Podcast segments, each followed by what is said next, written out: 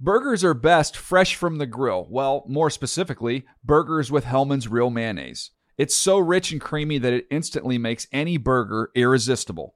And what backyard barbecue is complete without some potato salad? Not just any potato salad, of course. Potato salad highlights the rich, creamy goodness of Hellman's real mayonnaise. So if you want to take your barbecue season to the next level, stock up on Hellman's real mayonnaise. For great recipe ideas, visit hellmans.com. They say every dog has its day, but when you're Lulu and your parents drive a Camry, every day is your day. The roomy rear seat is the perfect. Whoa, is that the dog park? Backseat besties, it's a Camry vibe. The all new, all hybrid Camry. Toyota, let's go places.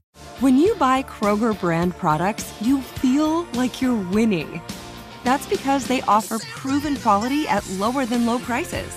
In fact, we guarantee that you and your family will love how Kroger brand products taste, or you get your money back. So next time you're shopping for the family, look for delicious Kroger brand products because they'll make you all feel like you're winning. Shop now, in store, or online. Kroger, fresh for everyone.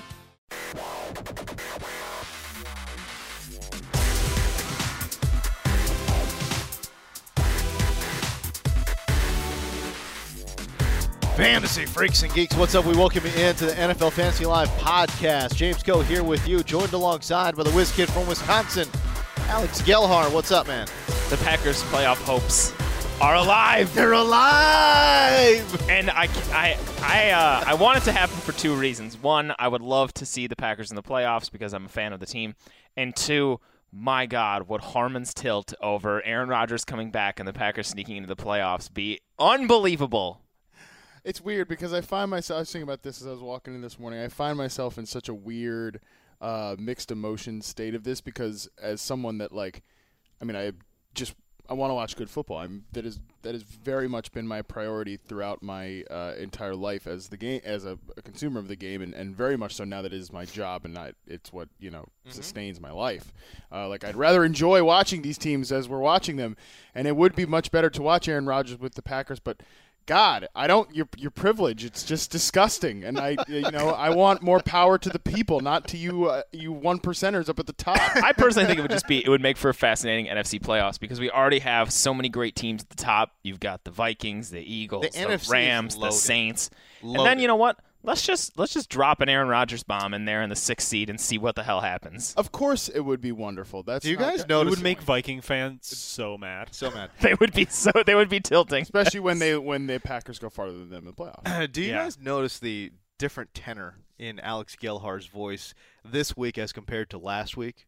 I Little- mean, little more uppity. you know, you know what I'm saying. Hmm. Well, last week oh, I was like last week, oh, seven last hours week, I- removed. I, thought they, I, I, I bring up oh last week I bring up Aaron Rodgers potentially coming back for week 15 Well, just for the- gets, Oh, I just see what you're gets saying. slammed for the sake of Slam. fantasy, you brought it up. We were like three weeks away from him playing. He hadn't even practiced. Like, should we add him? No. Of course, I'm gonna Uh-huh. get upset about that. That's that's crazy. It's an emotional roller I coaster. see The Brett Hundley experience, like it is an emotional Right. roller coaster. For some some reason, he threw like 88 passing yards in a win yesterday. and amazing His Um, his average amazing. completion went 1.4 yards in the air. that's that's bad. 1.4. it's not great we, That's- got- I could do that. we have uh, the franchise Matt Franciscovich in the building what's up yo yo, Four and a I, half feet. I had fun watching football yesterday. yeah Yeah, Okay. it was a good day of football. I think a lot of it has to do with the fact that I'm out of the playoffs in my league of records, so I'm not stressing every Sunday. Now about, you're just like, watching- "Oh, now I'm just, yeah you know, I'm still invested in a lot of leagues, but that one matters the most to me. Right. So sure I can kind of sit back and enjoy the games a little more. I like it Matt Yeah. Harmon what's up Not much. I'm like I said, I'm enjoying the. I'm I'm with franchise. It was a good Sunday of football Yeah. yesterday, and uh, yeah, cool cool stuff. I like it producer Kiss what's going on pal Good morning, guys. John Chargers win. Uh, Knock on wood. wow Knock on wood. What is the, what is the knock on wood thing? I don't. I don't That's know. what it's that's one what of his- money does when they score, and it's it's just fantastic. But why do- does he why does he say that? Because they'll because they'll eventually screw themselves in the end. No, Is it I- I because- think- oh I think- oh wow. oh, come well, that no, that No, oh, was Oh, they have a long history of doing that. Don't yeah. attack Harmon. This is a just this is a saying, this it's is a just- new this is a wow. new era. But I think uh, Money and Petrus, I think they had some sort of joke with the song on like what was his catchphrase going to be when they score a touchdown. Uh-huh. And I think it was that that knock on wood, thunder, lightning. you Yeah. know, so Oh, I think I think that's where Ah. it originated from. Okay. Okay, But you'd I have got to it. you'd have to double check with Money. I like my explanation for it. I, They scored. Knock on wood. Hope they don't screw themselves out of this game again. I do, I do feel like I really want the Chargers to make the playoffs, and I know we were talking about it one time about wanting them to get in there and potentially be a team that could knock off the Patriots or something because they got a great pass rush. But like, God, my I like have no rooting interest in the Chargers, but my heart like starts beating heavily when I think about like they're gonna mess this up in Week 17 somehow. Yeah. Like, it's gonna be just the most Chargery thing to ever happen to the Chargers. I, Anytime they go into the fourth quarter with any kind of lead, you're like, on, okay, guys. here- Wow. I just we're scared. it's Chris, we, I, they've wa- been I'm hurt rooting for before. them. I'm rooting for them. I would like them to make it, but oh my god! I think this narrative i- is getting older. I think Coach Lynn has kind of turned the corner on that blowing leads in the fourth quarter. I guess, but like two months ago, we were, we were right here. there was a lot of there was a lot of kicking issues. That's true. There was a lot of kicking Right. issues. No, I I, I hope. such recent memory. It's only two months ago, man. It's Yeah. not like it was like two years ago. I know, but you know it takes some time for the for the coach to implement his his culture, and I- and I think midway Hopefully. point. I We shall see. we all hope so. Yes, We all hope. are all I hopeful. appreciate that. We're all very, very just still scared. Uh, got a great show in front of us here today. We're going to be talking about that new play caller in KC. Grade out uh, what we saw in Kansas City. We saw a little bit of good, saw a little bit of bad uh, in terms of fantasy. We'll talk about what it means in fantasy. Um, I want to talk about what Alvin Kamara is going to be like in the draft next year. I know it's a little early, but my goodness. I mean, we're talking about a guy that was, you know, potentially a waiver wire guy. Um, and is he a top five pick next year? Is he a top five pick? I want to at least get a temperature in the room uh, and see what the fellas here think about that. We will also talk about disappointments, no doubt about it. Um, we will talk about Jordan Howard disappointing. Can we get a Deke shriek for, for Jordan Howard It's for like a month straight? it's a little scary. I'm not going to lie. Uh, how about Mike Evans? Uh, Who? Didn't didn't see him and yesterday. of course we will get to most damn games we will get to most damn games uh, today but we start your show as we always do with your top fantasy headlines News. news news news News. here we go uh, evan ingram came back a little bit right seven receptions 99 yards and a touchdown is he back in the good graces regardless of who the quarterback might be in new york alex gilhar I think he is. I mean, he had had a couple down games. Tight end is an inconsistent position, but he's a guy that was still getting heavily targeted, even in some of his ghost games. I think one of them when he only had one catch, he's still tied for the team league lead in targets. He's he's one of their most dynamic playmakers uh, and an offense that you know has just lost so so many people. And uh, he's he's an every week starter. He should be. He's he's a total difference maker at tight end when he gets when he actually can make the most of his opportunities. It's just been it's been hard, right? Because the last couple of games, especially the the offense looks it looks bad, and uh, Evan Ingram had been suffering some drops, and and quite frankly, he just wasn't really that productive. So, um, boy, I, I know tight end this year has been has been tough. Yes. so I, I can absolutely get behind starting Evan Ingram every w- every week, but just sounded like a father talking to like a, a child after a bunch Uh, of missteps or something. I know, I know, this year's been tough for you. it just it's it's hard, man. It's hard. Hey, listen, let's talk about Josh Gordon, shall we? I thought he looked pretty good, all things considered. So I will completely retract any statement that we that we had or that I had uh, previously. Eleven targets, four receptions, eighty-five yards, and this was taking on Casey Hayward. I I, I, I got to be honest with you, he, he's got Green Bay in Week 14. Uh, Sign me up. Matt Harmon, not so much of an idiot anymore. Oh, Wow. Here we go. It only took a year and a half. two two and a half. No, a year and a half. Year Yeah. and a half. Year and Yeah. a half. That's the Josh Gordon experience. man. Oh, That's good. It's Yep. always, it's always a bit of a delayed gratification. That's great. Throwback for uh, so this was last off season, July or whatever, au- was, au- yeah. August. It was draft season. Uh, fantasy draft oh, yeah. season. Josh Gordon was going to be serving a suspension or whatever, and Harmon wrote a piece about He was why going you to be draft him. reinst- Yeah, it was like he was looking like he was going to be reinstated for the 2016 season. He was even he even played in some preseason action Yep. last year, uh, and then it did. He ended up did did not get reinstated or was. But so yeah, I think then I think then he got banged again for uh, substance abuse thing. But you had wrote an article about why you could take him in like the fifth or sixth round or something. round, yeah. And James on NFL Network said, uh, actually, we have the drop. Chris, can you see it on the board? This should be Matt Harmon is an idiot. yeah, it's, Matt Harmon, who's an idiot. Said that on NFL Network. So and, and I didn't even know it was coming to. I was just working like writing away in the newsroom, and then What what? you hear your name and idiot. Yeah, because it's So like Inside Training Camp Live was was the show, and it's Oh, like- I see. It's the most you know everybody's focused on it. So- Also, Oh, so very- not very not to, to get too sidetracked here or take a trip down memory lane, but that led us to the fantasy therapy session, which Oh, was one of my all time favorite podcast moments. Oh my god. When franchise and Marcus each penned heartfelt letters to you two Oh over your your fake amazing. feud. If you if you had, you know just have nothing going on in your life, Try to you find that should episode. Find that episode. and listen to it. It's very funny. Um, but anyways, yeah, Yes. Josh Gordon. I thought he looked great. Um, and just the commitment to get the ball to him. I mean, eleven. Targets. 11 targets. over 40% share of the air yards. Corey Coleman, like total ghost, you know, after being the kind of the priority Right. guy coming into this. Uh, and I, like I said, I think the volume is the most important thing. Um, and as you mentioned, you know, four catches, 85 yards against Casey Hayward, most li- mostly all game. Uh, Deshaun Kaiser, I mean, really air, air mailing some balls too. It could have been an even bigger contest in Josh Gordon's first game back. Um, I think JJ Zach Reason tweeted out the stat that like the only other like the only player to ha- hit 85 yards at the wide receiver position against the Chargers this year was Odell Beckham, and then Josh Gordon does it in his first game back after a long layoff. So a hugely impressive debut, pretty much about it as good as you could expect. And yeah, I think it's all systems go for Josh Gordon the, the rest of the way. it's it's odd to me how involved he was in in the game plan. Eleven targets, and as you as Harmon mentioned, you know Corey Coleman, who had been pretty good up until last week, just was nowhere to be found. Yeah, and I think some people were worried, oh, it's his first game back in so many days. Is he going to play a full set of snaps? He was out there for 77% of the snaps. The team is like, this is our best guy. We need him out there. Interesting. They're not worried about him getting back into football shape or whatever, some of those cliches that we say a lot of He the still times. might need He's- it a little bit. He looked a little Oh, gassed yeah. at the end, but 77% you said is that's really Yes, encouraging. 44 snaps. He hadn't played an NFL game in over a thousand days. I know I said that on like one of the last podcasts, but a, a thousand days. and there was a couple just dominant catches where he beat Casey Hayward just going up for the ball, and just, he just looked like a beast. But yeah, ne- next week, I I know we all haven't even touched our rankings nor thought about it, but just out of throwing it out, I think Josh Gordon's gonna be like a top twenty, top thirty receiver for me in my rankings. Oh, yeah. I mean, easily, right? Yeah, but He's a guy that we know is good. He looked good yesterday. He saw 11 tar. I mean, the volume is the most important thing here. And just like, Ki- I mean, from Kaiser's perspective, you know, he trusted him. Like, in, in he threw him the ball in a lot of contested situations against a really good cornerback in Casey Hayward, which, you know, I don't blame him. I mean, after playing with a bunch of goofballs like Rashard Higgins and Ricardo Lewis, it's like, oh, I got a real, actual Yeah. talent over here. I'm probably going to throw this guy the ball. What about Kenny Britt, bro? Oh, jeez. oh boy. Uh, hey, what do we make of Jimmy G's performance? Jimmy Garoppolo in San Francisco. I thought he looked pretty sharp. I know from a fantasy perspective, not great, uh, but 26 of 37 passing, 293 yards, zero touchdowns, one interception.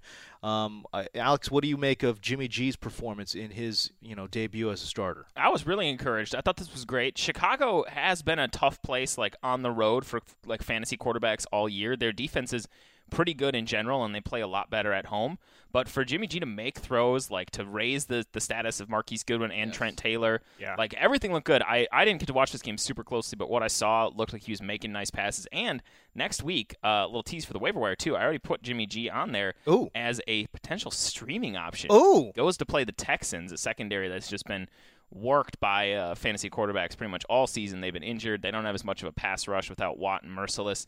So, like, the fact that Jimmy G in his first start with the team, you know, he's only been there a couple weeks. Yeah. Goes out, throws for nearly 300 yards. No, like, no TDs. The pick wasn't his fault either. So, like, yeah, I didn't think so. I, I think he'll be a, he'll be a sneaky guy. Like if you are, have issues at quarterback or have somebody in a tough matchup, don't be don't be afraid to look uh, look Jimmy G's way. You I know, go ahead. Oh, sorry, Jay. Just go like looking at the looking at the box score too. I mean, I watched the game and I thought I was impressed too. But like, just the noticeable differences of like Marcus Goodwin had been getting some good volume, and he did again. Eight targets, caught them all for 99 yards. Uh, Carlos Hyde, we've been talking about him as like a guy that was getting like an absurd like nine, 13 targets, whatever. He drops back down to five. Like they're running a real like offense with this guy Yeah. in center. He's he is he's that guy. He's the franchise quarterback. He looks the part. He it, it feels right watching him. And even Goodwin said after the game, like some guys are like you can just tell that they have it. Like he some guy- I'm paraphrasing a little bit, but like Yeah. some guys are just winners. And and it's really cool to see like they they obviously like found their guy, and um it, it's good for for the whole everybody involved in the offense. Yeah, I mean, uh, just sorry, to- real quick to jump back on the point. If you want to start him next week, there's a bunch of quarterbacks that aren't in great spot. I mean, Tyrod's injured.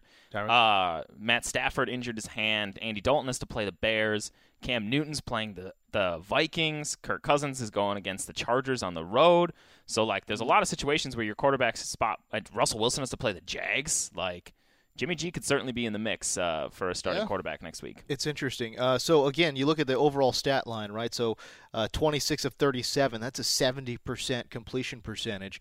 And how about this? Marcus Goodwin and Trent Taylor caught all of the targets that were thrown their way. It's impressive. Every single one. It seems as if those are the two guys that you'd like to, I guess, target in this you know wide receiver core.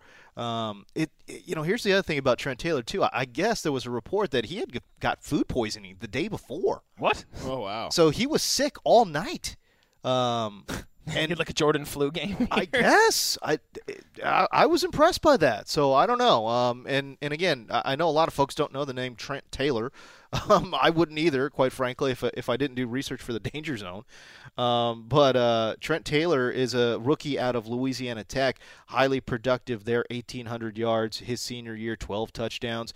Um, not you know the metrics not great, right? So he's like 5'8", buck 80. Mm-hmm. You know, Oh, he's he's a possession guy. he's a slot. He's you know, the, insert your typical the next daddy Amendola, blah blah blah. Insert, insert that. He's a possession Yeah. guy. But uh, but I think I the, the reason I liked him, especially for Jimmy Garoppolo, is you need that guy. Mm-hmm. You know what I mean? As a young quarterback, you need to find a guy um, that if you throw him the ball, he's going to catch it. You know what I mean? Keep those chains moving. So um, I think both of those guys, especially in PPR, Yeah. uh, absolutely worth a look. He Goodwin just missed. on- he just missed George Kittle in the back of the end Yes. zone too. Oh, yeah. There was that. as George Kittle almost made an outrageous Yeah. play on that one. That was craziness.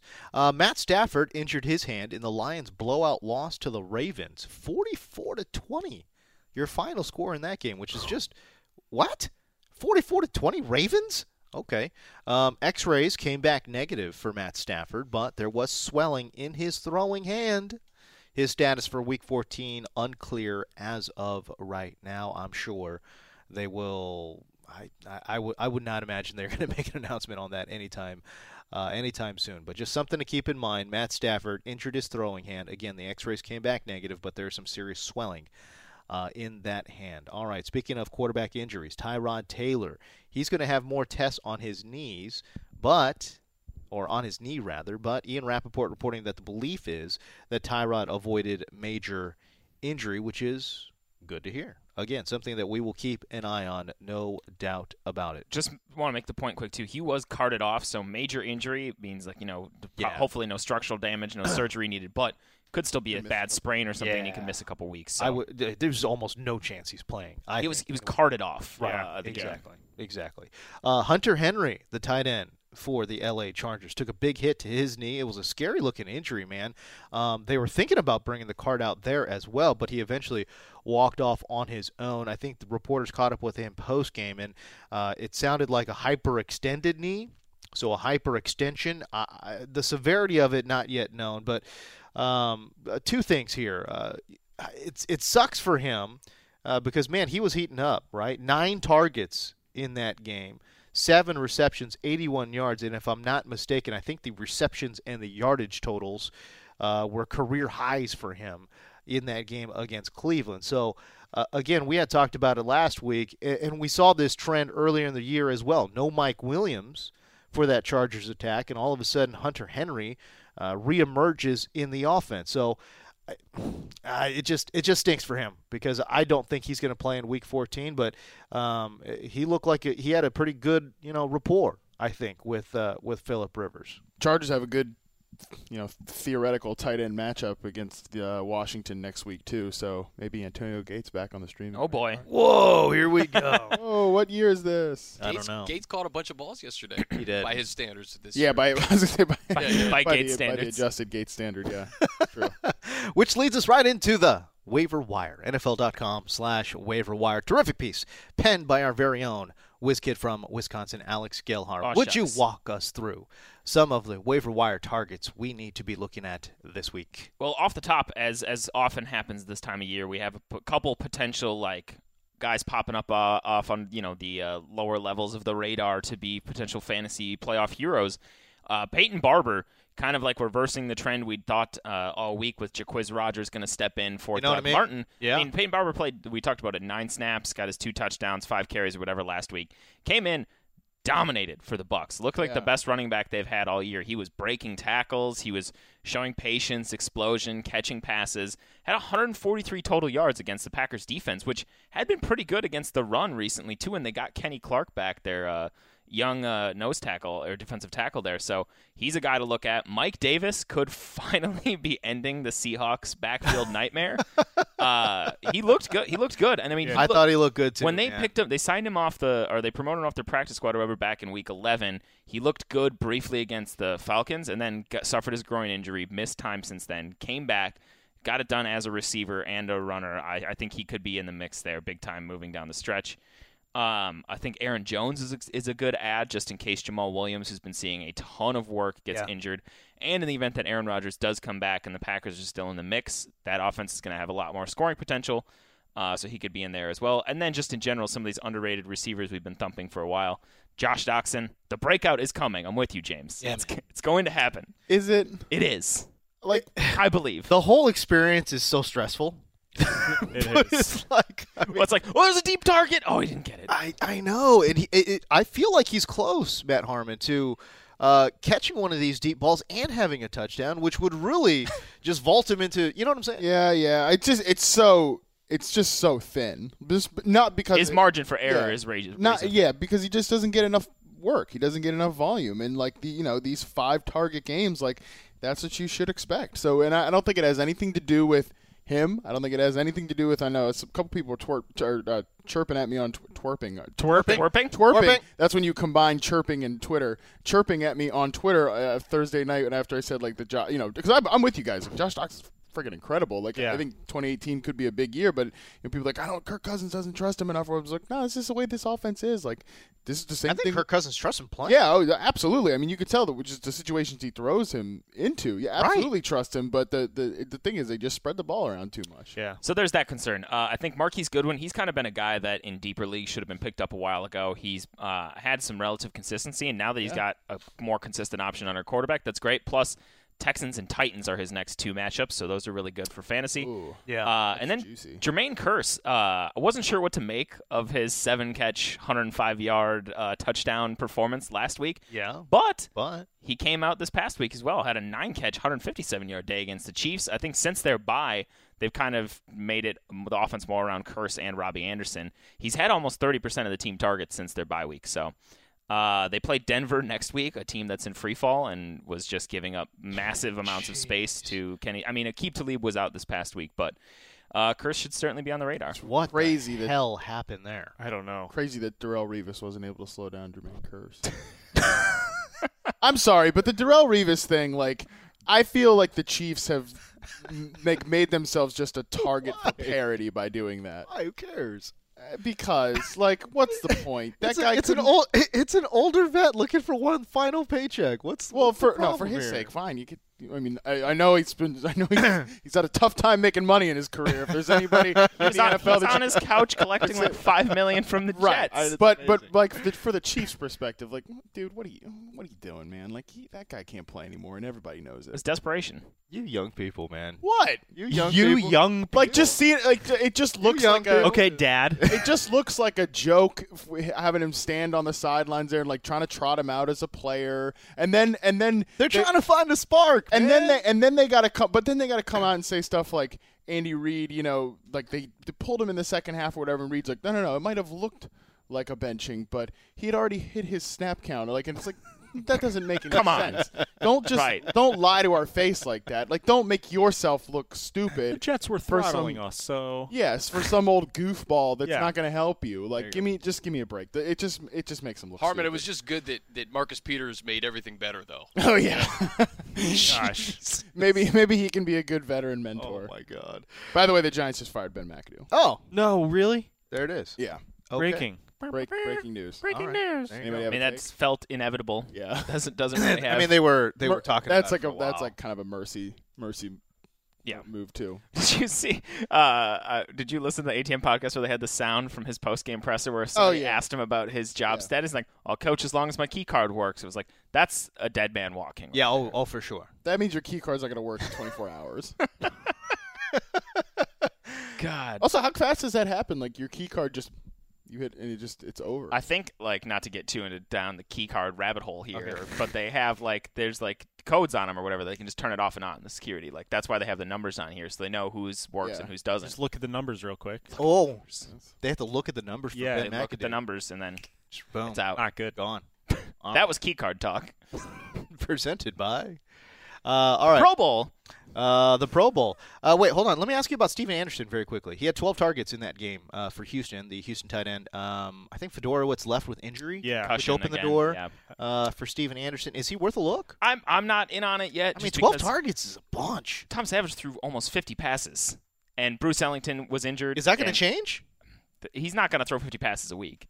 And and Bruce Ellington left with an injury. CJ Fedorowicz left with an injury. I think this was more a product of just that game and him being there. Like I don't think Bruce Ellington's was that serious, right? He's- hamstring and he was ruled out. if- So, so, okay, well Braxton we'll see. Miller leave too. I think. Might have. Yes, he did. I felt yeah, like yeah, he yeah. did, So they were just decimated. I mean, yeah, it, Steven Anderson averaged like three targets a game. So Right, I'm and the, just gonna- the trouble is the trouble is that it's not just that it's Steve, Steven Anderson seems like a fine young player, but it's also Tom Savage throwing him the football, Sure. and like the only pass catcher I'm really interested in when Tom Savage is under center is New Hopkins. By the because- way, I- anyway, know where Steven Anderson went to college? No. clue. no, did he play basketball? Cal.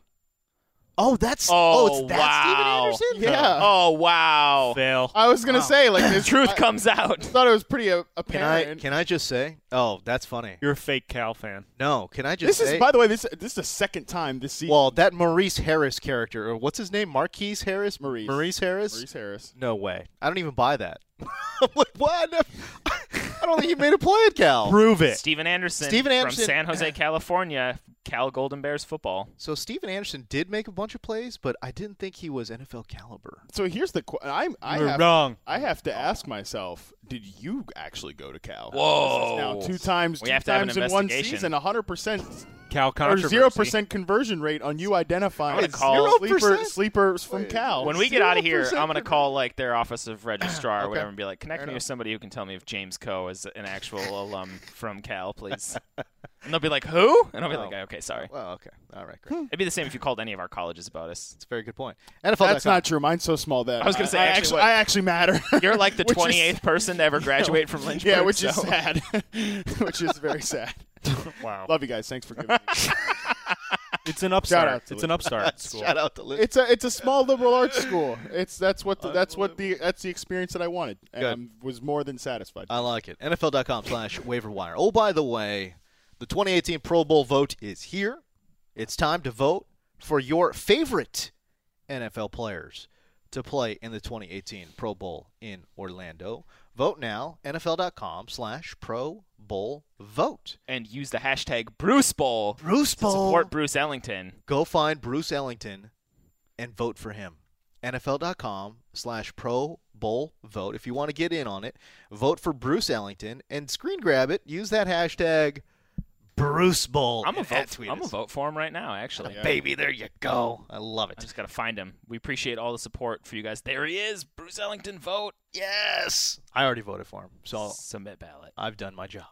Uh, let's get to your top performers. I want here. to see this. I want to try and find the Pro Bowl standings and see if he's actually making any hay. Like if if, there's there's, like, a like- one percent. that would be hilarious. Well, eh, you know, because I mean, there's gonna- always there's going to be the guys that obviously get all their votes. Yeah, the big yeah, name yeah. guys, your ABs, Of course. Your, your AJ Green. Hopefully, Adam Thielen or some, is getting in there. But I would just love to see Bruce Ellington hanging around like the. 10th or like 14th wide got you. receiver because that you know we helped give him a little bump a little bit. Because it's a- after you miss the top guys, like it's just you, like homerism, fandom, Yeah, voting for players and absolutely. stuff. But we can get Bruce Ellington up there. Okay. Try to investigate this after I find out if James really went to Cal. That's okay. okay.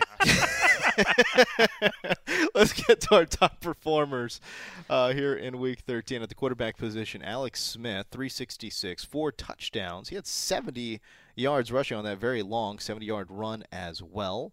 Josh McCown breaking into the top five yet again, 331 yards passing. What a year! One passing touchdown, two rushing touchdowns. So selfish. Yeah. McCown, bro, hand it off. Seriously. That's not Nah, don't cool. hand it off. Uh, Blake Bortles. Yes, that's right. Blake Bortles, ladies and gentlemen. 309, two touchdowns for Blake Bortles. The middle of the pack was weird, man. It was Joe Flacco, Jameis Winston, Case Keenum, Tom Savage, Jay Cutler, all of them in the top 15 That is this weird. week, which was just bizarre. Um, okay, so there's a new play caller in KC, and as a result, we saw Alex Smith toss four touchdowns. Clearly, uh, his best game in a long while. Uh, do we trust Alex Smith again? He's got Oakland in Week 14. I was I was ready and willing as soon as it, the report came out this mo- or that yesterday morning that the Chiefs had uh, handed over play calling duties to a new fella there.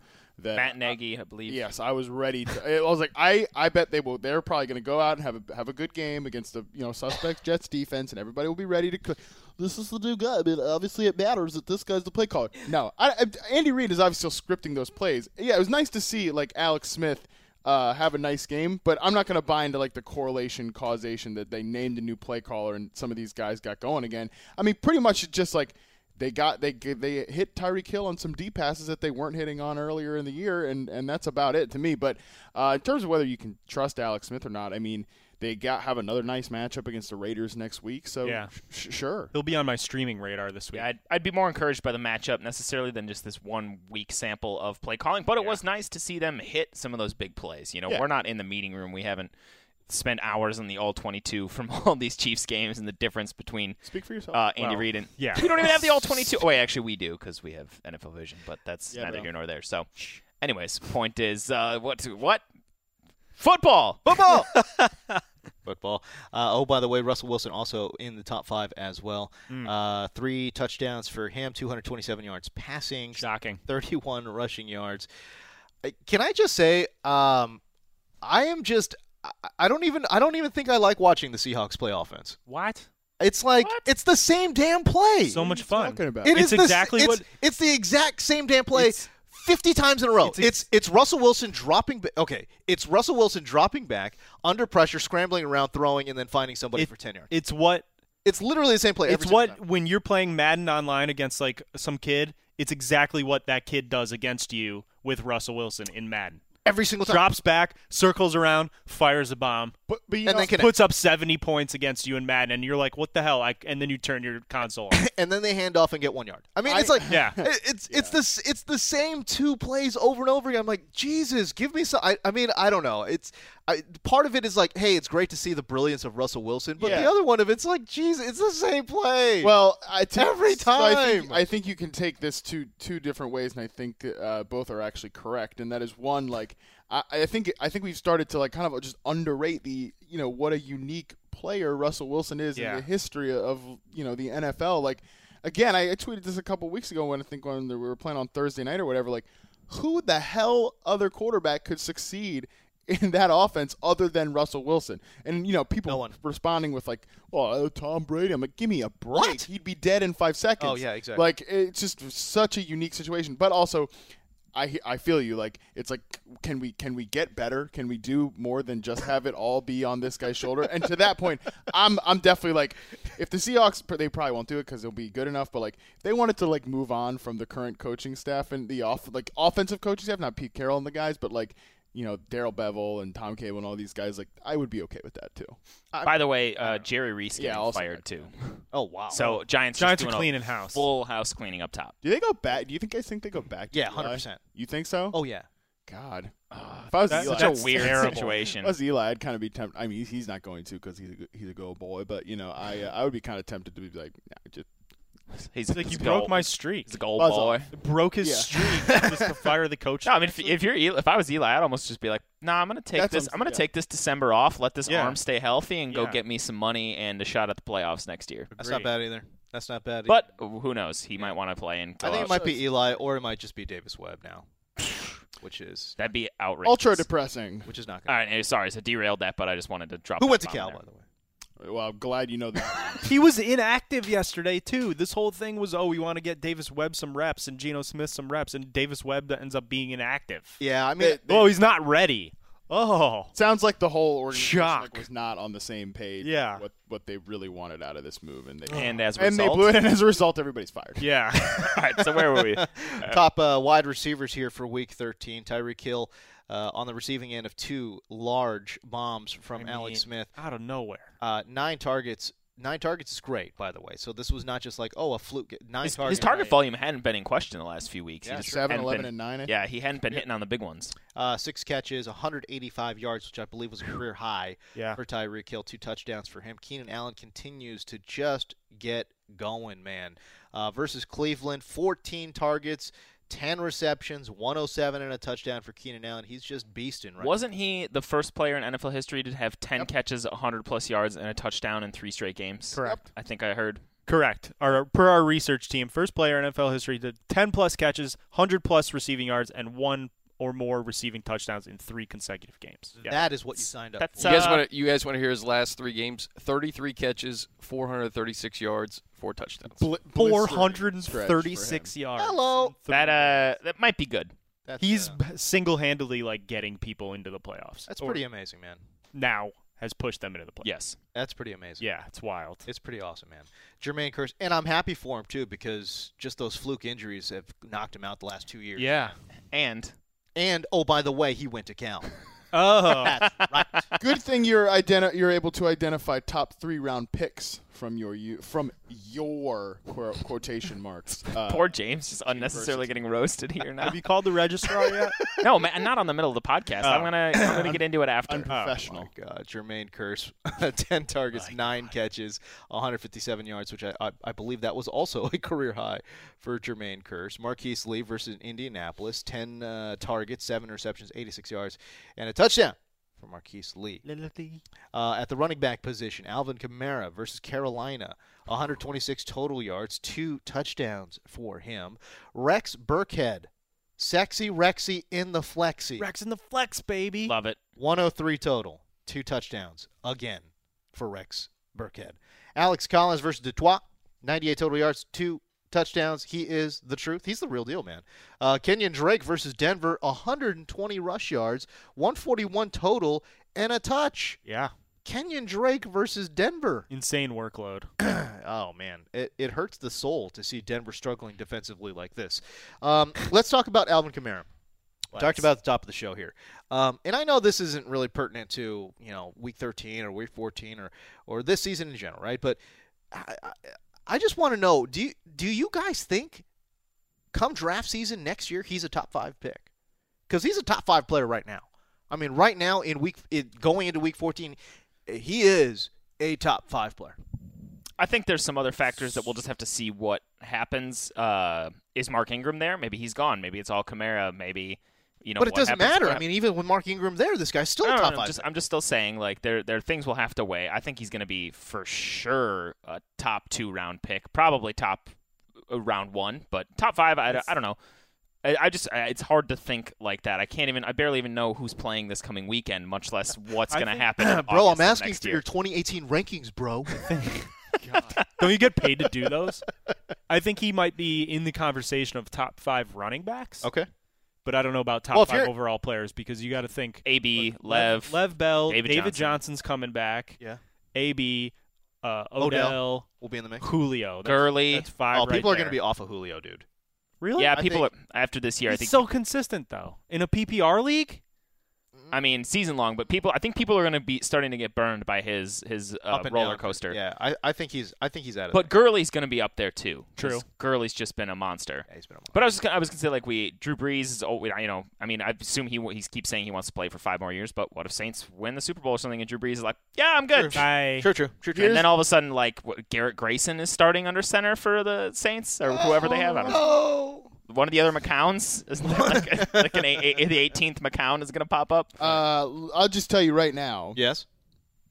You know, regression truthers will be all over Alvin. Oh God, Oh. it's he'll be like Tevin Coleman was yeah, well, last year. seven. He's average. He's leading the league, averaging seven point one yards per carry. Okay. He's has a touchdown on uh, just 132 tou- or nine touchdowns on 132 touches. Uh, so yeah, people will be ready and willing. I, f- I feel like Okay. those people are out there already being like, oh, he won't do it again this week. And then he just goes out and does it again against the Panthers. And people are like, well, uh, Kamara regression's going to have to wait another week.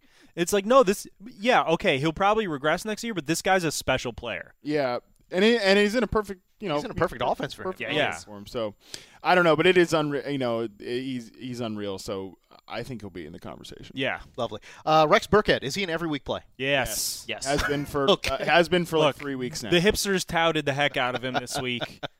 We uh, we Both- actually both on our Patriots backs. both Patriots backs on our uh, segment on Fantasy Live. We said, "Don't start Kareem Hunt. You're better off starting guys like Rex Burkhead or Kenyon Boom. Drake." Oh, Boom! What boom! up? But see, Take hipsters that. know what's up, Take Thank- that mainstream. That's that's why they had that's why they put us on the show in the most important time. right? Uh, we'll say Burkhead's getting getting like double digit touches, and he's getting carries in high value like red zone situations. Yes. Around one of the highest scoring offenses in the league. Yep. That is what you want from a fantasy running back. Hundred percent. And Deion Lewis is still producing too. I mean, he had over He's been 90 great. yards too. So, but, I mean, you you play both of these guys. Yes.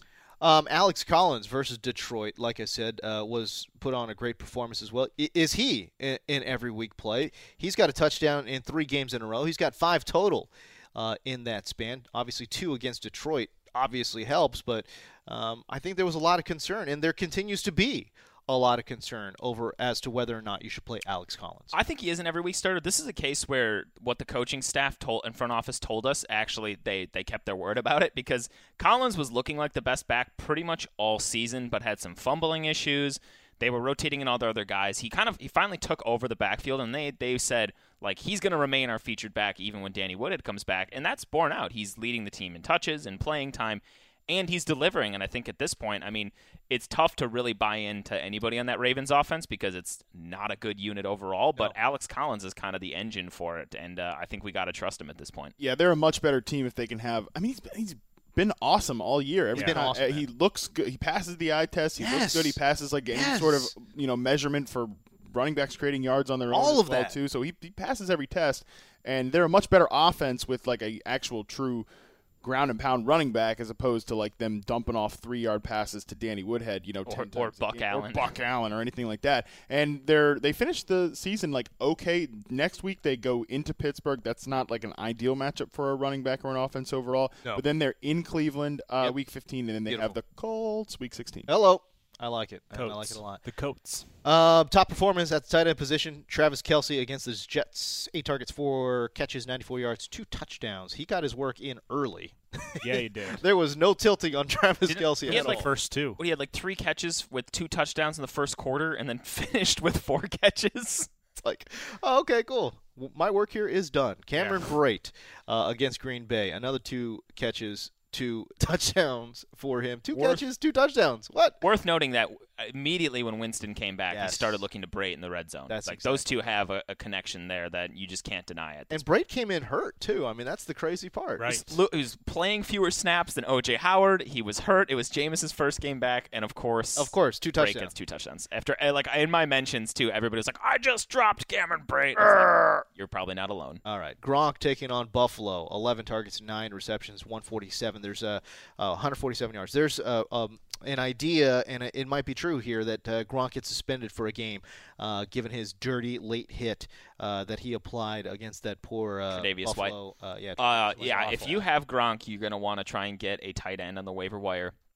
a good streamer right away this week because I would venture to guess he gets he gets suspended at Yeah, least I haven't one seen game. uh, I haven't seen anything come down quite as of yet, but I feel like that's usually like a Tuesday thing from the Yeah. league oh, office. it's a, it's a Tuesday thing for sure. But yeah, I, I would be shocked if he Start did not making get suspended. plans. Yeah. Uh, Steven Anderson, as we mentioned, uh, versus Tennessee, 12 targets, 5 receptions, 79 yards, and a touchdown.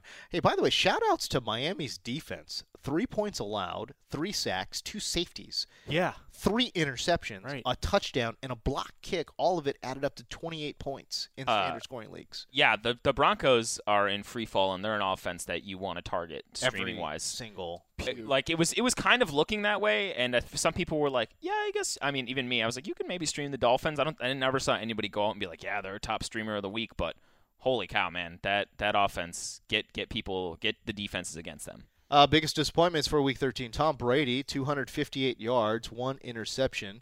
Um, I mean, obviously he didn't do much from a fantasy perspective, but I don't think there's anything. to Should worry have started Josh McCown instead. about. Oh my God, Josh McCown. Yes, absolutely. Matt Bill's kind Ryan. of Bill's kind of had him rattled. I mean, he was even uh, he was getting sacked a lot Oh no, he was. He was upset. He and Tom, uh, he and Josh McDaniels had some words on the sideline. Oh, he he got he got touched up a little bit um, in what was a competitive game in the first half, and then obviously they cracked it open in the second. So. Yeah. Uh, Matt Ryan, 173 passing yards for him, one interception, no scores. Vikings. Vikings, not great. Uh, let's talk about Jordan Howard taking on San Francisco. Taking on San Francisco. The Niners are the worst rush defense in the NFL. 13 attempts, 38 rush yards. Oh, by the way, he chipped in with a, a solid negative five reception as well. Yep. Rude. Look, he- 33 total yards for Jordan Howard. He has six or less in three of his last four games. What do you make of the performance? He's got Cincinnati on deck in the first round of your playoffs, man. You playing him? What you guys doing with Jordan Howard? he's just not the this volume monster that he was in the middle of the season. And so his last three games, he had 15, 15, 7, and 13 carries. The four, three games before that was 36, 21, and 23. Good lord. So he's not getting that volume he was getting when Trubisky was first taking over. He's kind of become touchdown dependent uh, to get into double digit fantasy points. He's not getting the yards. Last week we thought was just an anomaly in a tough matchup against Philadelphia. Sure. Six carries for seven yards. But this was supposed to be a great matchup, and it didn't pan out. And I think he's just kind of struggling along with the Chicago offense. I don't even think you can make you well, you can't. You you simply cannot make the game script argument this week as No. opposed to last week It because was a close game. A close competitive game all throughout. So, I mean, San Francisco had to win on a freaking field goal. So, uh, a game-winning field goal. So, y- I mean, you, you can't make the argument that Joe Ho got game scripted out of this one again, taking on the one of the worst run defenses in the NFL. I don't know what the hell happened here. Bengals uh, have not played obviously this week uh, yet. They play tonight against the Steelers, but they have allowed 442 rushing yards over their last four games. Uh, they give up a lot of receiving production to running backs, which it doesn't really matter too much for Jordan Howard. But uh, I would have a tough time making a case against playing him just because I think I think that he'll, he'll they'll get right eventually. So if it was me, if it was my team, I'd probably play him. but Okay. that's just me. Gellhorn? I'm scared. Yeah. Skirt. I mean, it's always the well. What do you got on your? I- I mean, yes, I get it, but I mean, i- if you get a guy and you're starting him and he gets you 33 yards, that's a cratering performance. You know what I mean? The way, yeah, it, uh, that's what these backs that don't do a lot in the receiving game are such backbreakers. Yeah. when- Es- Especially when, on their bad because offense. when they bust, like they bust hard. That's you why a know? guy like Kenyon Drake is so much more valuable because he'll get that work in, in the passing game, or even a guy like Rex Burkhead. It's just it's just the Chicago offense isn't good. Yeah, the difference between like a guy, you know, Kenyon Drake on a bad week when he if he's gonna average, you know, under four yards a carry. Yeah, he's gonna you know not score a touchdown. It gets you you know forty something rushing yards, but he chips in with thirty receiving yards or something, and like three or four catches. Like that seven point difference. There's a big difference between like you know, getting a seven or an eight in like a PPR format as opposed to like a straight three. yeah. Like that's that's a, that kick. I mean that's that kicks you right in the in the ass for for no for lack of a better word. Agree. All right, at the wide receiver position, disappointments. Julio versus Minnesota. His up and down season continues. Six targets, two catches, 24 yards. Roads were closed. Yeah. Uh, Adam Thielen in that same game, five targets, four receptions, just 51 yards. Um, it was a disappointment for Adam Thielen, just you know, given the great production he had had uh, coming into that game, no doubt about it. Uh, Brandon Cooks versus Buffalo came back crashing to earth. 17 yards receiving, a five-yard rush as well. Mike Evans versus Green Bay. Let's talk about it. Six targets, two receptions, 33 yards for Mike Evans. He has not had a single, not one 100 yard game. He has not had a touchdown since week seven. That would be five games for Mike Evans against a Green Bay secondary that was A, not good, and B, already injured. So Yeah. interesting storyline. I, wa- I need to read. The, I need to read the story. I think somebody was writing about it from the Green Bay Press and go back and watch this game more closely. Uh, but the cornerbacks Devon House and Demarius Randall actually pleaded with Dom Capers and said, "Let us man up, uh, Mike Evans and Deshaun Jackson," and they did. And then they like shut those two pretty much down. So could be an interesting note to watch for the secondary moving forward if they change their tactics. Because I mean, part of the problem with the Green Bay secondary was receivers were just finding those soft spots in those zones, and they, Killing there was nobody ever Just kill around them, and then they'd catch it and rack up yards after the catch. So if they switch up their coverage a little bit and That's start interesting. start shutting those guys down, or maybe Harmon can find some more stuff on it in, in uh, next gen stats this week on how their defensive approach differed. Could be something to watch tell going me what forward. to do. It might. I'm just saying it could be a potential storyline. But uh, it might it might be one of those things where we need to shift our perception about the Green Bay secondary if they change philosophies and start uh, locking down receivers a little more like this. Oh, Of course, Galhar wants more Packers content on the website. Shock.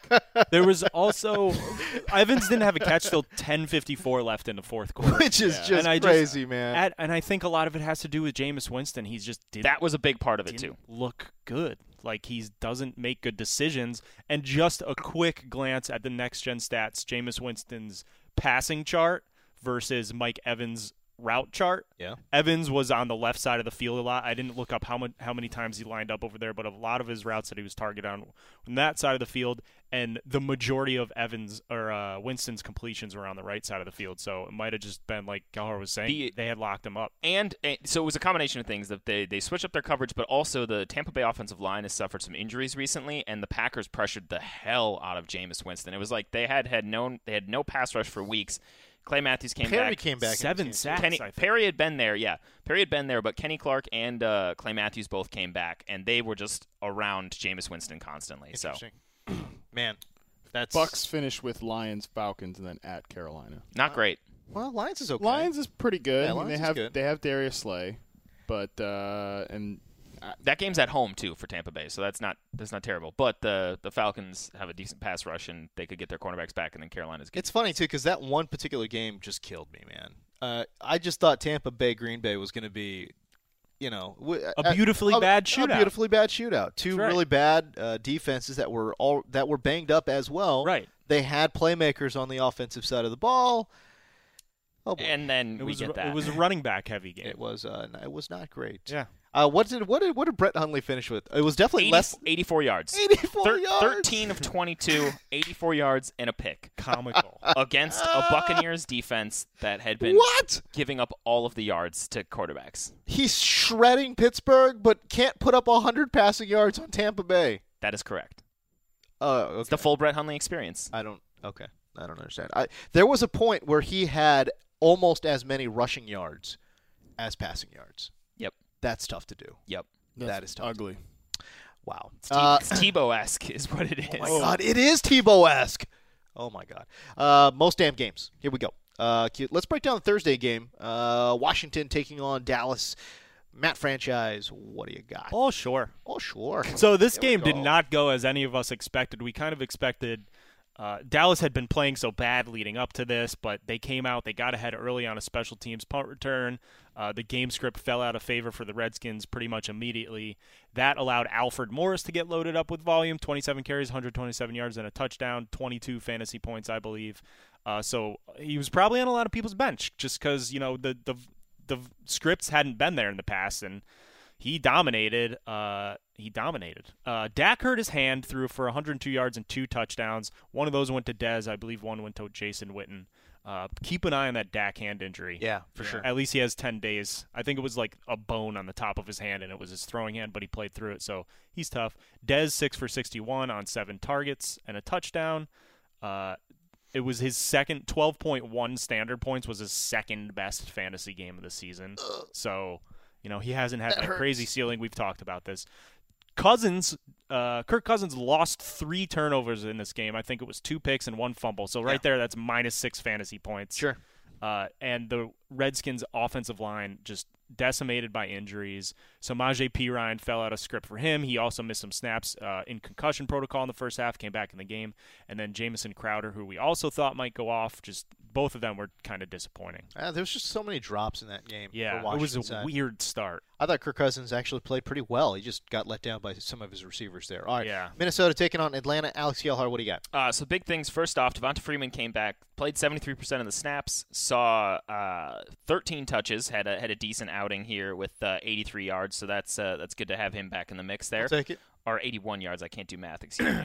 Uh, Latavius Murray is becoming an every week starter. I mean, he has been for a little while, but over the last four games, he's averaged over just over 80 rushing yards per game. He has four rushing touchdowns in that span, adding in a little bit of pass catching work as well. So he's got a great floor. The Jarek McKinnon narrative hit in this game with the Falcons bleeding uh, passing production to running backs, as we talked about. Right. Got in the end zone on a receiving touchdown. Disappointing outing for uh, Thielen and Diggs, but I know Harmon, you made the point in. Um, the targets and touches recap, which everybody should read, that this was a, just a hyper efficient game from Case Keenum Yeah. because what was it like four or five people tied with five targets? Oh, four different people had five targets. McKinnon, Rudolph, the two receivers, they all had five targets, and Keenan was mostly just eating them up on short passes. Yeah, so. uh, it was a bad game for Matt Ryan at home, which is crazy too. 173 yards passing, no touchdowns, no picks. Crazy. Uh, Vikings defense is good, and uh, yeah, I think that, I don't know, really know what else there's to say about it. But Keenum, man, too. he- This wasn't even as high of a ceiling game, 227 and two touchdowns, but he's just basically an every week starter. Yeah, which is crazy to say. He and uh, Him and Josh McCown. What a world. it's like what? What's happening here? I don't get it. LCH taking on Cleveland. Not Dallas. The Browns. I think you uh, you What did I got do some of here? last week's schedule in here. Did I? Yeah. It's LCH versus Cleveland. Matt Harmon, what do you got? Wow, James, very professional. uh, yeah, I mean, Josh Gordon's obviously the big story in this game, uh, but uh, J- David Njoku's somebody to watch uh, on the streaming radar as we finish up the season. I think he had over 60 yards and a touchdown today.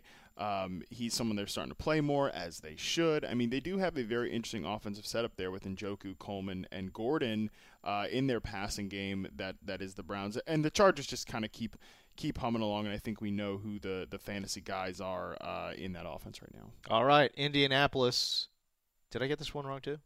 No, you're good to No, this you're one. good. Jags in. Great. I think you're good the rest of the way. Oh, Actually, phew. just a little little rough to start. All right, Indianapolis taking on Jacksonville. Matt franchise. what do you Obviously, the one matchup where you would never, in in your right mind, start T.Y. Hilton against the Jags defense. got? That's right. He scores a Of course. touchdown on a like I think it was a 40-yard reception. Of course. obviously. Didn't he finish with like 50 yards? too, 51 so yards. So that was most of. his Don't beat yourself production. up Like, about that one. Yeah, but it's just like, eh, yeah, yeah. Anyway, That's fantasy. Jacoby Brissett was a disappointment. Obviously, you weren't starting him. Frank Gore had 13 for 61. He's still getting that, you know, low teens volume every game. Sure. Uh, he's had a safe four floor for the last f- five or six weeks because of that. On the Jacksonville side of the ball, Blake Bortles is a QB three right now for the week. Uh, 309 yards, two touchdowns. Happening. Uh, one went to Marquise Lee, one went to Cole. Keel- Uh, Keenan Cole, Keenan baby. Cole. Keenan Cole. And then Leonard Fournette, 20 for 57 and a touch. So you know who you're starting at on Jacksonville. Carolina, uh, the uh, the Leonard Fournette i- injury status thing is just something you're gonna have to monitor a- all week Yeah. throughout the rest of the year. Uh, Carolina at New Orleans. Alex Gellhart, what do you got? Uh, I mean, there's not too much else to take from this game. We we talked uh, about the backfield. Michael Thomas got into the end zone, which was uh, great, to, see, for him. Yep. Oh my God. Uh, so he his typical you know safeish floor of 70 to 90 yards whatever he hit and he got in the end zone so hooray uh, for the Panthers, Jonathan Stewart left with an injury briefly. He got in the end zone early. I don't think he returned from his injury actually, so we'll have to watch that. Uh, Devin Funchess, 60 yards and a touchdown. He continues to just you know be a beast for fantasy. Sure. Uh, but otherwise, this can't. This Panthers offense is starting to get worrisome right now with the injury injuries mounting, and uh, I don't know. I'm I'm concerned about them a little bit going forward. Yeah, when they needed somebody to make a play, like I, Devin Funches finally did. But It was a great uh, play on his yeah, touchdown, that catch on the sideline. Yeah, he's having. I mean, he's been he's been good this year, absolutely. But like, just the lack of options outside of him was just painfully uh, apparent in this game. Um, Denver taking on Miami. Emmanuel Sanders, Demarius Thomas. They combined to go for three receptions on 17 targets, Gross. What? 38 total yards between the two receivers of Manny Sanders and Demarius. Yeah, Denver's offense is and has been broken for a while. Uh, so I, I don't really know. Do you really want to mess around with with these cats? You know, the the rest of the way. It's crazy too because there was some optimism that Trevor Simeon would find some connection again with Emmanuel Sanders, but Yeah. oh boy, Nope. Yeah, it's it's he, that you're right. Those guys had shown a connection in the past, and and it was maybe something. But like they go, they have the Jets, the Colts, and Washington to finish out the fantasy season. So you can kind of make an argument that there's definitely some some plus matchups in there, but not not an ideal situation where you can feel very comfortable. Um, and Kenny Stills popped up for a big game for the Dolphins. 13 targets, uh, led the team, and it wasn't even a Matt Moore game. which was surprising. Very shocking. Very surprising. Uh, but Kenyon Drake definitely a nice find. I mean, this just you know volume over everything. uh, Yeah. If it goes back to it goes back to my, my point from last podcast. Talent agnostic. A talent agnostic. Just uh, hey, is this guy going to get the get the ball a ton? Play him. Which and he did. He had an absurd amount of touches. Yeah. yeah, I think he Damian had- Williams was hurt. He And, had like 17 touches in the first half. Yeah. Um, Craziness, and dude. Devontae Parker, one catch for five yards. Don't- He's not startable. no, he's not. Absolutely not. Uh, Patriots taking on the Bills. Matt franchise. What do you got? Yeah, we kind of talked about all the Patriots. Uh, for the Bills, Tyrod Taylor got hurt, so keep an eye on that. LaShawn McCoy still had 93 rushing yards, but, you know, it's just the Bills.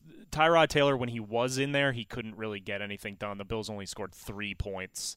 Uh, it was just kind of a disaster if you started a- any of the Bills. Not much to see here. It is the Battle of the Bays. We talked about it a little bit here, but Peyton Barber, 23 carries, 141 total yards for Tampa Bay. Tampa Bay in Green Bay. Matt Harmon, what do you got? Uh, yeah, I mean, I think we kind of hit on the, the points of this game, but Peyton Barber is definitely the big story. And I mean, do the Bucks really go back to Doug Martin? I don't think they should. Bar- No, Barber they looked should. great. Barber in that looks game. good. You- He's You wrote in waiver wire was the first hundred yard rushing game by a Bucks running Player back this all season. year. Yeah, Oh, Doug boy. Martin. What like what? What is he doing? I don't know what happened. I, I thought he looked pretty good uh, in the preseason too. That's what yeah, was, me too. was weird. Uh, Houston taking on Tennessee. Matt franchise. What do you got? Can we just talk about Jamal Williams real quick? Sure, please. Yeah, no, He Frank just wants to beasted. get on it. I want to talk about Jamal Williams. I'm sorry, pal. Go ahead. No, he looked really good. He made some incredibly tough runs, I just thought so, like too. dragging defenders and plowing through piles. And he had a tough touchdown run. And Aaron Jones came back and scored that touchdown in, In overtime, overtime. yeah. So now that kind of clouds things going forward. But that was his only touch of the game. Yeah, I mean he had, he came back sooner than anticipated From a Aaron knee Jones injury. did. Right. From a knee injury. So uh, as he starts to get healthier, I think they'll work him in Yeah. uh, into the mix. But Williams It's has just done cool has to see done well Williams. as the featured back. I mean, Really he's pi- has. he's picking up tough yardage. He's shown a little bit in the passing game, and I think he's gotten better each week. He's Yeah. gotten more and more carries and gotten more and more comfortable in the offense. There's I a will lot say of, There's this. a lot of haters out there. Uh, kudos to the Green Bay scouting department, I think, because for them to be able to pick up not just one running back to fit this system, Yeah. but two running backs. and they needed them badly. I tell you, I tell you what, man. Next next year, that backfield combo of Aaron Jones and Jamal Williams might be pretty pretty nice. That's for what sure. I'm saying. I mean, I think it's I, I kudos to them because they found him late. I mean, you know, it's not easy to to scout UTEP. You know what I'm saying? That's So- right. So there you go. Uh, Houston taking on Tennessee in Tennessee. Matt franchise. What do you got? Uh, Marcus Mariota popped up here. He had a rushing touchdown and uh, I think one passing touchdown. I think he had 18 fantasy To points, Walker. which was like his best game in a, in a lot of weeks. Uh, has some decent matchups coming up. You know, if you're desperate, it's it's not. It's just the Titans' passing game isn't inspiring. Like everyone thought, maybe Cor- Corey Davis would blow up the last few weeks with Rashard Matthews out. Nope. Hasn't happened. No, they got Uh, no chemistry, man. yeah, it's weird. Uh, and then the running backs, Derrick Henry ripped off a 75 ru- uh, yard rushing touchdown. with, Oh, like, my Less God. than a minute left. He popped the fourth, I think, fourth fastest speed by a ball carrier It all was. year by next Free Gen Derrick Stats on a Henry, run. please. Please free Derrick Henry. 11 for 109 and a touch. Murray had 11 for 66. I know Like, that that it's was- clear to everyone. I know that the Derrick Henry touchdown run was kind of like you know a little bit of fluke ish. Yeah. Uh, but can I just say that was a jaw dropping run. It's To see a man of that size. yes. He's twice as big as some of the cornerbacks he was pulling away from. That's Yes. what, that's what it is. It's you're like, dude, th- what? I'm not used to. My eyes are not used to seeing this. Yes. A mountain of a man dashing down the sideline. As Matt Franchise said, the fourth highest uh, speed of the season. Yeah. Per next gen stats, He's like s- pulling away from corners. He's like What? six three, two fifty. unbelievable. He's massive. He was one of the most impressive people I've, s- I've seen when uh, he walked through the office when he was a rookie. Like they bring a lot of the guys through, you know, they're on the shows and stuff. There was a moment where Marcus and I just he walked past and we looked at each other and then we started slacking because we didn't want to say anything out loud. But it was like it was like, oh my god, how is that a uh, How is that a running back? a running back? How is that a running back? He's built like a nose tackle. I mean, it's just Crazy. it's yeah, un. he's crazy. Yeah, it's unbelievable, man. And Um, then uh, just one, I just want to mention one thing about Houston real quick. okay, Andre Ellington popped up. It might have something to do with a lot of injuries on the uh, passing pa- in the receiving core in te- uh, Texas, but he played 59% of the snaps and 77% of his snaps were from the slot, and I think he had five catches. So All right. it might be like a deep league PPR ad, Andre Ellington. I like it. Uh, it's the Rams. It's the Cardinals. Alex Gellhart, what do you got? Uh, Todd Gurley just phenomenal this year. I mean, as French as you put it in targets and touches, it was one of the quietest like 150 yard days of the season. Just like ah ho hum, here's 74 rushing yards, here's 84 receiving yards. Yeah. Let's give you the best floor ever. Agree. Uh, and speaking of floors, Larry Fitzgerald, all the volume in this offense. In, in non terrible matchups, I mean, he went 10 for 10 for 98 and a touchdown was great.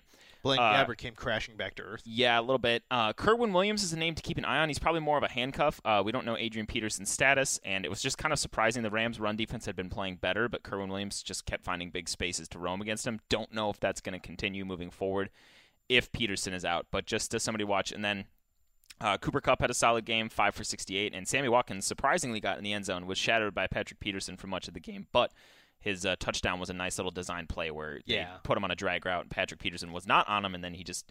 Not sure if you're aware, but Sammy Watkins is pretty fast, so he was able to get in the end zone. Yeah, I mean, he just, cl- I mean, literally just ran clear across the field, like horizontally, and just was like, all right, see you later, bye. Um, it's the Giants. It's the Oakland Raiders. Matt Harmon, what do you got? I mean, you're in the wilderness with the re- with the Giants for the rest of the year, and uh, good luck with that. I mean, it's it's Ingram and Shepard. Those are the only two guys I think you should really be considering. Did Shepard do anything? he had like over 50 yards, Oh, six- did he? six targets, which was fine in his in his first game back. Uh, Oh, you know what it was? He he wasn't doing anything for almost the entire game, and at the Yeah, very probably very just end, punch it. popped up with one big one. which is pretty much like all you're gonna have to. hope Darqua the rest got of the way. 14 carries and fell into the end zone, but He did. 32 yards. neat. Um, and then in, in Oakland, I mean, I think your hope Crabtree comes back this this week. Maybe Cooper, maybe not. Uh, but just monitor those guys. All right, there you go. Sunday night football, Philadelphia at Seattle. Matt- Uh, excuse me, uh, franchise. What do you got? Uh, Mike Davis uh, mentioned good. him. He's a waiver pickup. He looked good. Uh, the Eagles side of the ball, the the backfield, Jay Ajayi led with nine carries for 35 Hmm. yards, and then uh, Blunt had eight carries for 26 yards. It's just a weird backfield. It's just I was it wasn't disappointed a by. game- it wasn't a game for the running backs. I was absolutely disappointed by the game plan that Philadelphia had come in with. It was so conservative in the first half. I Yes. don't understand it. Yes. It wasn't the Eagles offense that, that we had come accustomed to seeing for, you know, 11 games or whatever it was. It was just so conservative. Um, I didn't understand what the hell they did uh, in the first half. And then second half, they opened it up a little bit and it was Yeah. a little bit more uh, of a competitive game. But I don't know. I, to me, I don't take very much away from what I saw in that game. Aguilar blew up. Yeah, Zach nice. Ertz's Thanks. injury is Wentz. something we're going to need to watch. Uh, that's a good point. Yeah. He left the game. Was it a concussion or a neck injury? It was a head injury, End of injury? some kind. So he, Uh, he left Trey the game. Burton, Yeah, he maybe. didn't come back, but uh, that, that'd be a big loss for that offense if they don't have him. For sure. All right, let's close out your show with a round of daily daps. Daps. Okay. By the way, I think franchise and I have to run. We forgot we have to do something this morning. So we have to go do that now. Oh, bye. My daily daps is All right. season one of Stranger Things, which I finally finished. All right. Well, James, we'll uh, we'll have some daily daps. I like it. Alex Gellar, what do you got? Uh, well, first off, I have to dap uh, the turf guy from the Big Ten championship. Did you see what was oh happening? my God. Let's get into that, because please. this was one of the most fascinating like sporting things I think I've watched in the last like decade. Because so for those that This didn't watch it, poor guy. Well, the Big Ten championship uh, was the Wisconsin Badgers and Ohio State Buckeyes. They played at Lucas Oil Stadium, uh, and In instead of like re- because it's the turf, they just laid new turf over it and had like industrial strength Velcro, which is something they do plenty, I think, They do. to keep it down. But on a goal line stand, somebody's cleats got in and ripped it up, so like the turf was folding up. Yes. the pellets were everywhere. Everywhere. and there's just one man with a bucket of pellets who's like their turf expert. It's one that's guy. going to town, like scooping out pellets, like placing it down.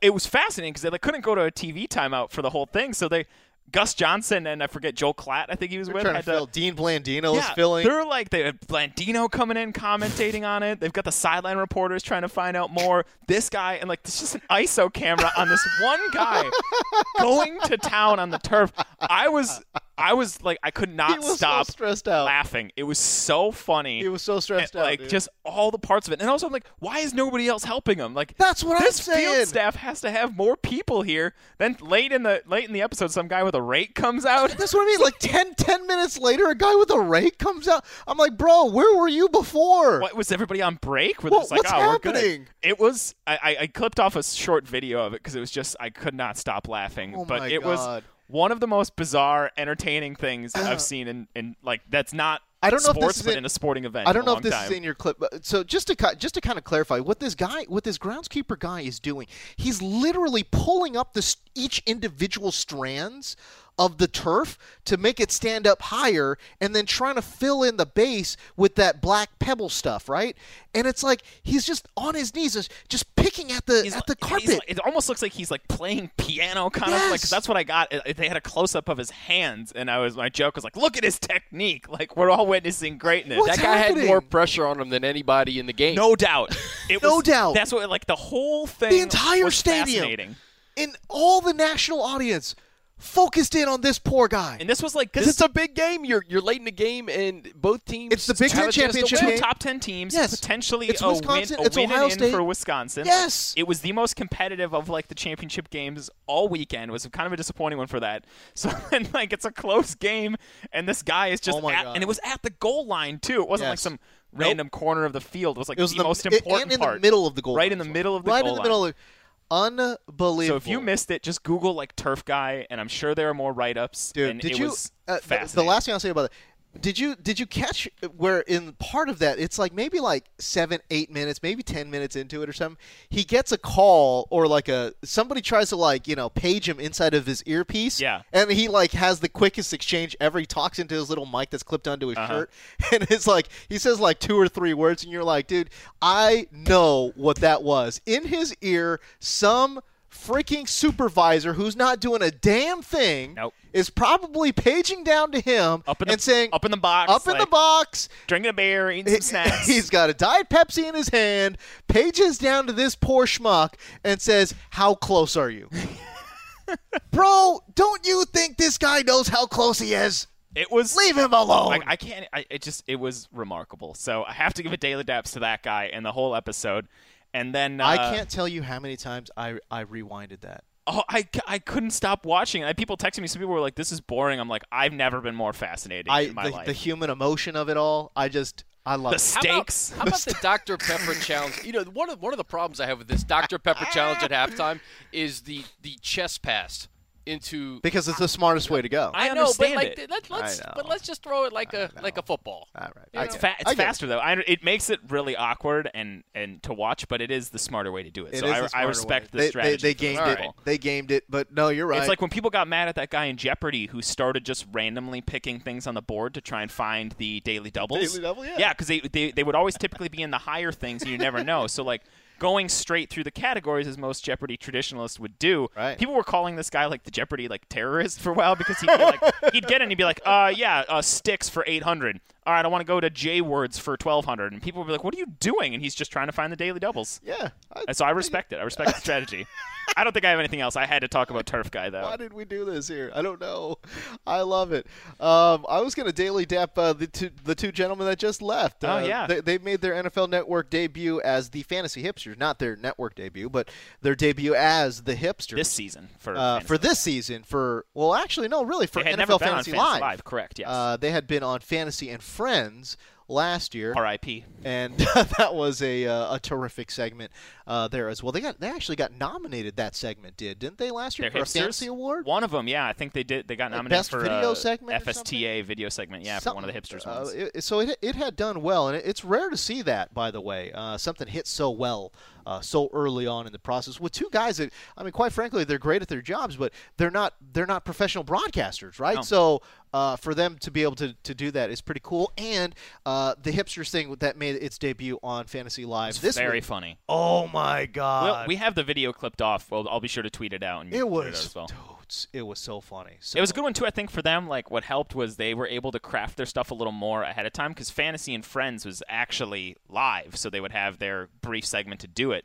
Yeah. This one they had a little more pre-production time, could workshop their jokes, get the timing down. It was funny. Workshop the jokes, yes. Anyways, daily daps to them because uh, man, that stole the show. I absolutely loved it, and I can't wait for you guys to retweet that because uh, it was very well done. Very well done, producer Chris. What do you got? You know what? I, I kind of want to undaps this college football playoff. I, I saw Joe Thomas tweet something on Saturday, and I think it made a ton of sense. There's five power conferences, right? Yes. The conference champion should be in the playoffs. Yes, there should be 100%. three quote unquote wild card teams because what's the purpose of UCF being undefeated if they can't even compete for a national championship? And as a matter of fact, I just don't I, understand I, it. man. I, do, I, do, I, am against an eight team, but I'm for a six team. So give the the like in the NFL, you know what I Yeah. mean? Like give the t- top two two seeds a bye. You You know what I'm saying? and then Yeah. get one at large kind of Yeah, exactly. The Bid. best, the best of the at-larges, and again, uh, and I, I and I think it should be the best of the non-power fives. So that way, those those folks feel like they actually have a have a chance chance. Yeah, that could be in interesting. the system. Yeah, you know, but I just, I mean, the fact that USC can't compete in a playoff after winning the Pac-12. How The fact about that- Ohio State? Well, well oh, and imagine how awesome an 18 playoff would be this year with USC and Ohio State in the mix with the, an undefeated UCF maybe as the 8 seed playing Clemson. I just think that they need to figure this out because I don't think it's rocket science. I'm gonna, I'm gonna, I'm gonna rage against the SEC uh, very quickly. Obviously, I went to Cal. I'm a Pac-12 guy, so there's that built-in rivalry. But let me just say this, man: like the this whole false narrative of look at how many championships we've won for the SEC. This is like me playing poker and saying, look at how good I am at poker, and I keep getting dealt aces. And you, every single hand, I'm going to get an ace. And look at how good I am playing poker. If you keep putting SC, multiple SEC teams into a playoff, guess what? You're stacking the odds in their favor over and over and over again. It's absolutely mind boggling Yeah. to me that they keep doing this. And, And- and, it just feeds into itself. And James, Alabama gets it's a rewarded. feedback loop. They get rewarded for playing Mercer in middle of November. I mean, It's so these wrong. SEC teams don't play an extra conference game. The Pac-12 does. So essentially, SC gets punished for going to Notre Dame, and Alabama gets rewarded for playing Mercer in November. And oh, by the way, I mean, look at how many. uh, If you if you follow college football, and you know, obviously, people get pretty passionate about it. But the other thing, it's like how many how many SEC home games can you possibly get? Like, I, Jesus, man! Like, go on the road, face some of these teams on the road a little bit, man. That's like, why I would be. I would be like the 18 playoff, maybe not perfect, but it would just be fun to see some of these conference powerhouses play each other at the end of the year. like, great. let's get Ohio State and great. let's let's get the Badgers. Have the, have them take their defense and go play one of these SEC teams or something My too. in mentions the are mix. going to get absolutely lit up right now. Whatever. That's fine. Whatever. Whatever, man. They needs to I'm, be fixed. I am ready to defend. Something need to be said. I need to. I'm ready to defend my position. the the old BC the old BCS thing with just the one national championship wasn't a great system. No, that wasn't. This current college playoff system with this committee and eye tests and whatever, not a great system. They need to figure out something better. It should not be that hard. I think Like the you said, four yeah. team, uh, the four team to me is is you know I think I'm okay with it overall, but the fact that the SEC is just de facto just going to have one of those spots, it's like again you're playing poker, you're de facto just going to get an ace. It- That's to me that's uh, troublesome, you know. So whatever. Anyways, Let's that's end the show.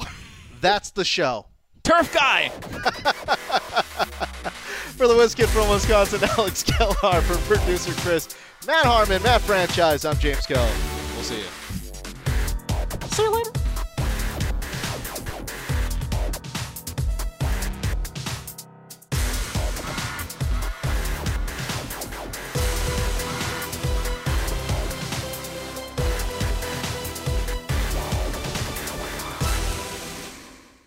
You go into your shower feeling tired, but as soon as you reach for the Irish Spring, your day immediately gets better. That crisp, fresh, unmistakable Irish Spring scent zings your brain and awakens your senses. So when you finally emerge from the shower, 37 minutes later, because you pay the water bill so you can stay in there as long as you want, you're ready to take on the day and smell great doing it. Irish Spring Body Wash and Bar Soap. Fresh, green, Irish. Shop now at a store near you. When you pull up to game night in the all new Camry, but it's actually bingo night. Mini golf, anyone? It's a Camry vibe. The all new, all hybrid Camry. Toyota. Let's go places. Your credit card should match your lifestyle. At Kemba Financial Credit Union, choose a card with benefits that work for you. For a limited time, all cards have 2% cash back on purchases and 0% interest on balance transfers for a year. Apply at Kemba.org. Restrictions apply. Offer ends June 30th, 2024.